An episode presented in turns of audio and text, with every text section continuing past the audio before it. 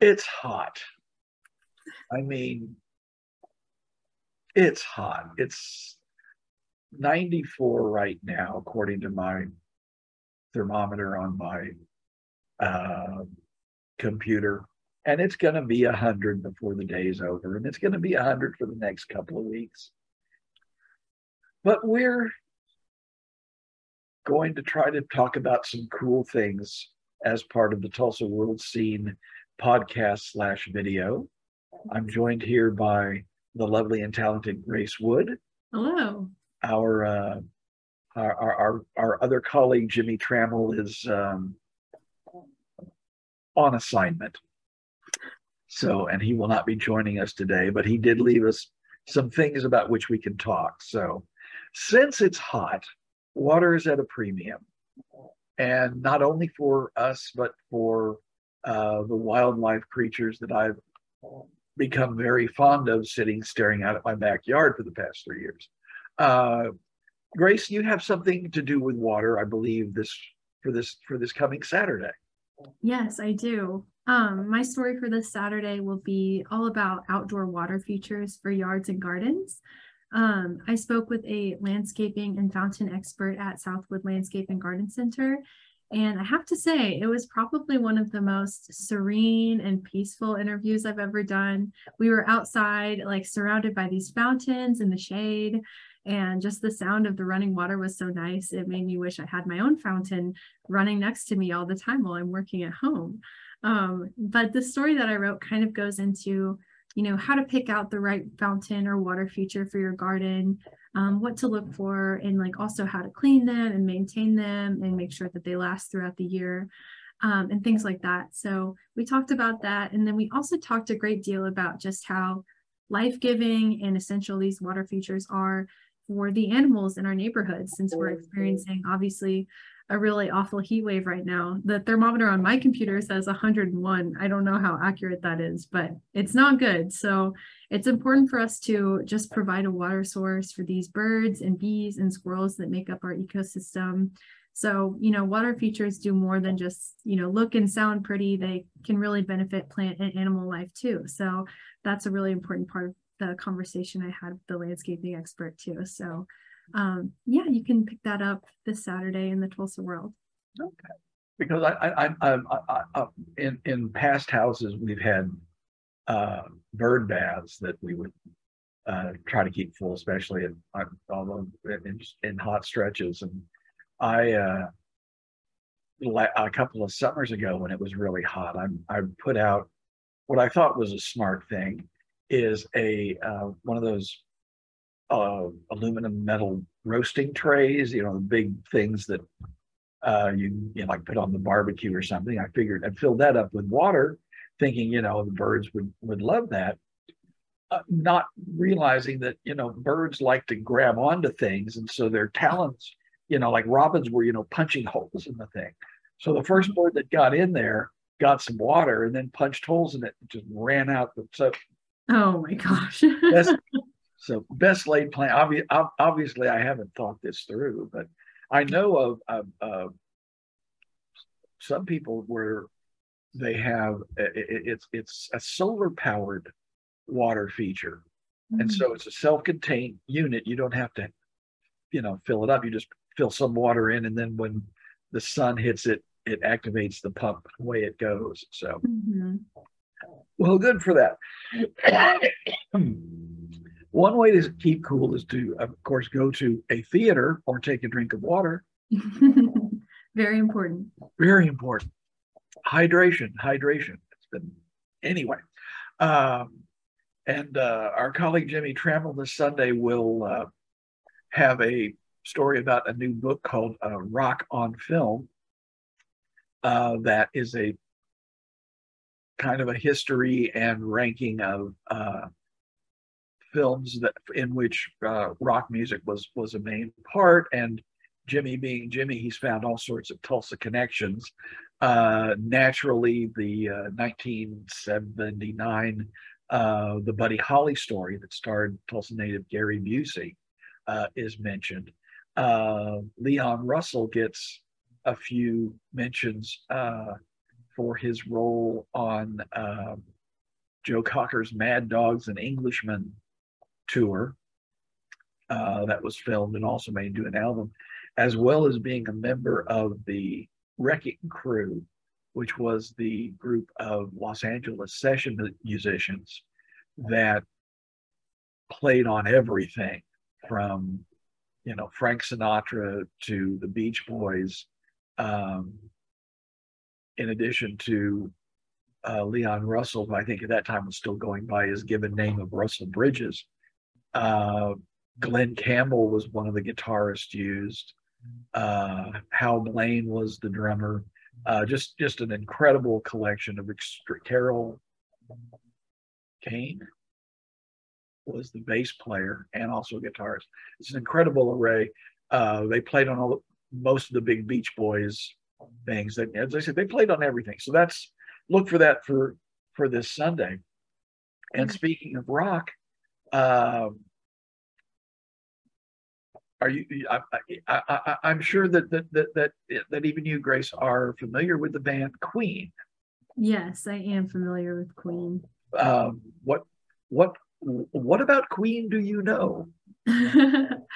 um, I know some of the greatest hits. I wouldn't say that they're like my favorite rock group, but I definitely know a good deal of their songs. Um, I know I know a little bit of their story because I saw the biopic that came out a couple years ago. Um, I think I was first turned on to Queen when I was really little because the movie Ella Enchanted was like one of my favorites and they performed the song somebody to love in like one of the big musical numbers toward the end of the film so i always thought like that was like anne hathaway's song and then i realized it she in fact did not write it so that's kind of how i got turned on to them but right yeah, well awesome. well and, and and and that's kind of funny because um uh the tribute band killer queen is coming to the tulsa theater july 21st and uh, we're going to have an interview with the the front man Patrick Myers.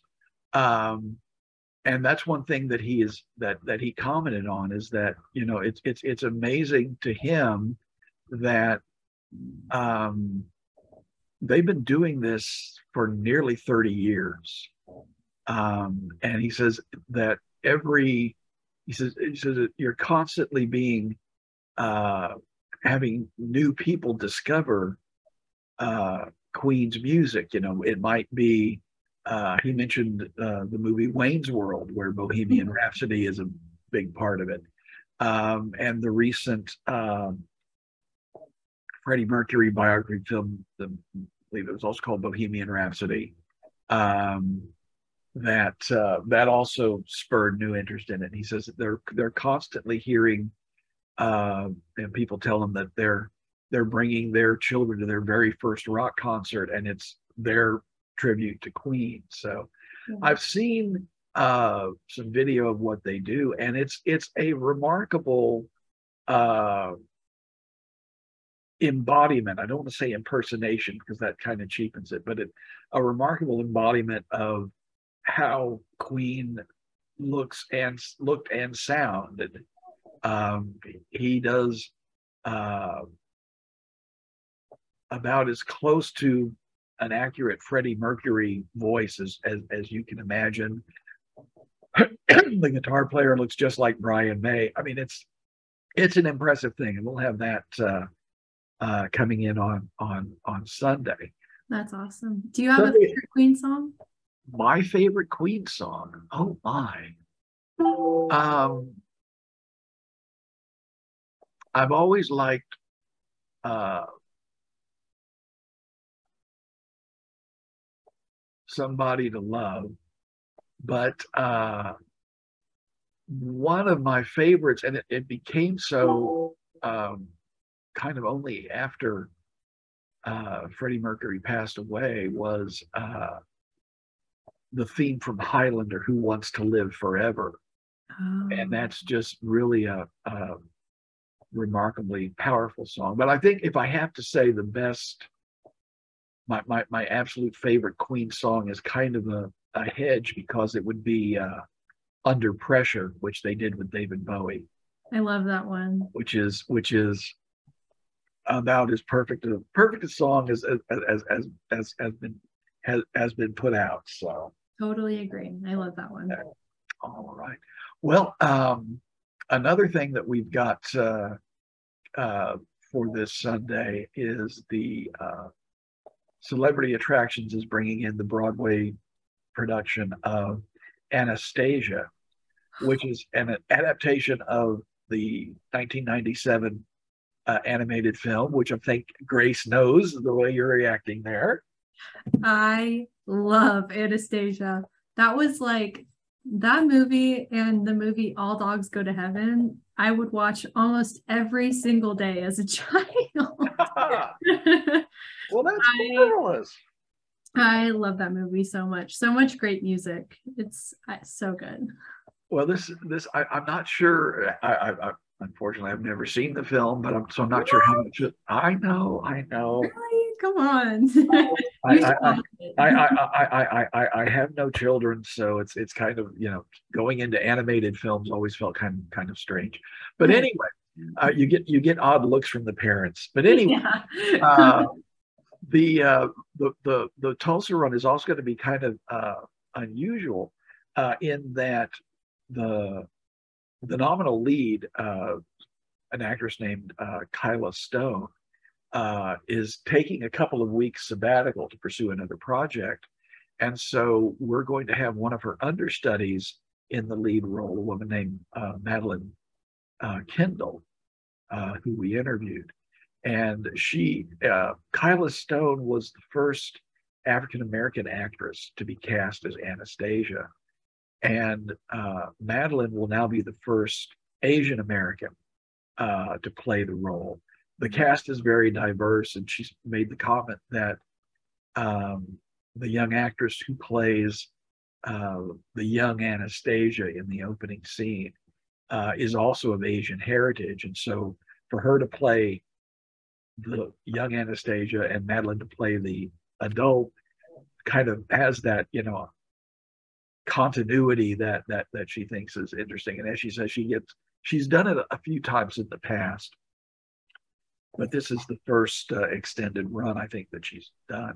That's and so uh, she said that, she, but when she has done it, she always gets uh, uh, comments from from young viewers saying, you know, that they were so happy to see quote a princess who looks like me oh. on stage. So that's awesome. so that's so that's that that that that's a sweet thing. So are you gonna go to the show? Uh, I have I I have it on my have it on my schedule, but uh, we may since since it's so important to you, we may have to discuss that. We'll see. We'll see what things might come. I up. mean, I'm open to it. okay. All right. Well, let me see. That probably uh, covers a lot of what we what we uh, are we have on our plate. Uh, this will be. This is also the weekend of the Affair of the Heart at uh, Expo Square. So if you're into um, home decor and crafts and the like, that's the place to go. Mm-hmm. Um, and we'll be uh, we uh, will have it. We have a, a review of uh, a new place called Shaky Jake's in Broken Arrow. Uh, that is a over the top burger and uh, hot dog place that uh, opens in the same space as the Broken Arrow Bramble and Breakfast and Bar. Uh, they do brunch until like uh, two o'clock, and then it's Shaky Jake's from three to close. Um, and it's it's definitely worth worth worth worth a tri- worth a trip out there. And we talk with um, the owner about some other concepts that will be showing up in the other two uh, brambles in downtown and in Jenks. So keep that in mind. Well, thank you all for putting up with us uh, on this day. We hope you we hope that you stay cool, uh, drink lots of water, mm-hmm. and uh, we will gladly see you later. All right. Bye, everybody.